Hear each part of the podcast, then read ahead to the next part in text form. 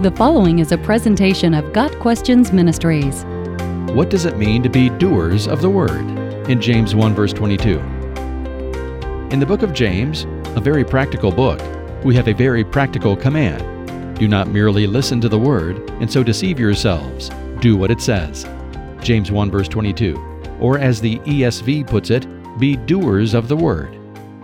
James urges people who listen to God's word to demonstrate a sincere commitment to the Lord by reacting to what they hear with obedient action. The original language gives the sense that we must keep on becoming doers of God's Word. Genuine faith calls for obedience that endures. Doers of the Word are the opposite of Sunday morning Christians who go to church, sit and listen to a message, and then view it as merely an interesting spiritual discourse.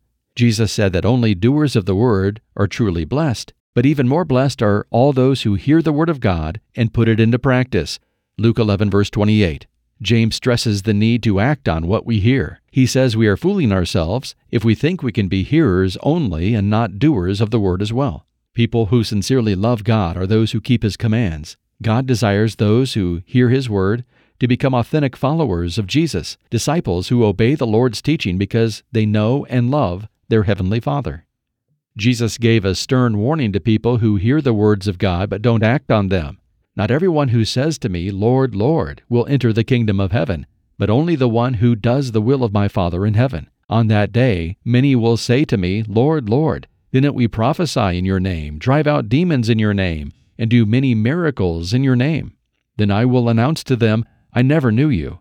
Depart from me, you lawbreakers. Therefore, everyone who hears these words of mine and acts on them will be like a wise man who built his house on the rock. The rain fell, the rivers rose, and the winds blew and pounded that house. Yet it didn't collapse, because its foundation was on the rock. But everyone who hears these words of mine and doesn't act on them will be like a foolish man who built his house on the sand. The rain fell, the rivers rose, the winds blew and pounded that house, and it collapsed. It collapsed with a great crash. Matthew 7, verses 21 through 27. James underscores his command to be doers of the word with two illustrations one negative and one positive. In both cases, he uses the idea of a mirror. For if anyone is a hearer of the word and not a doer, he's like a man who looks intently at his natural face in a mirror. For he looks at himself and goes away, and at once forgets what he was like. James 1 verses 23 and 24. In this first example, James compares an apathetic listener of the word to someone who looks carefully at himself but then walks away and forgets. He disregards what he saw letting it drop from his mind.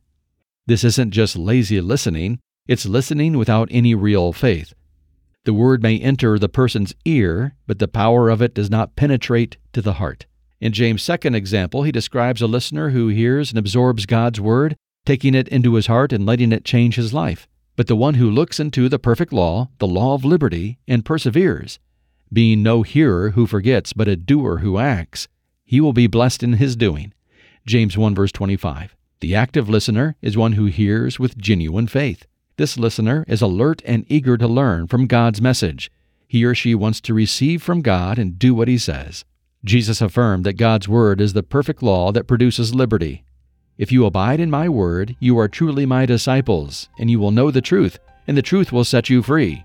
John 8 verses 31 and 32. Obedience to the word of God brings freedom from sin and death. The Word of God is not just a beautiful piece of literature to be savored and enjoyed. Its purpose goes beyond provoking thought and inviting meditation. It requires more than memorization and sharing with others. It demands a change of heart that prompts a change of behavior. The Word of God is to be obeyed. Got Questions Ministry seeks to glorify the Lord Jesus Christ by providing biblical answers to today's questions. Online at GotQuestions.org.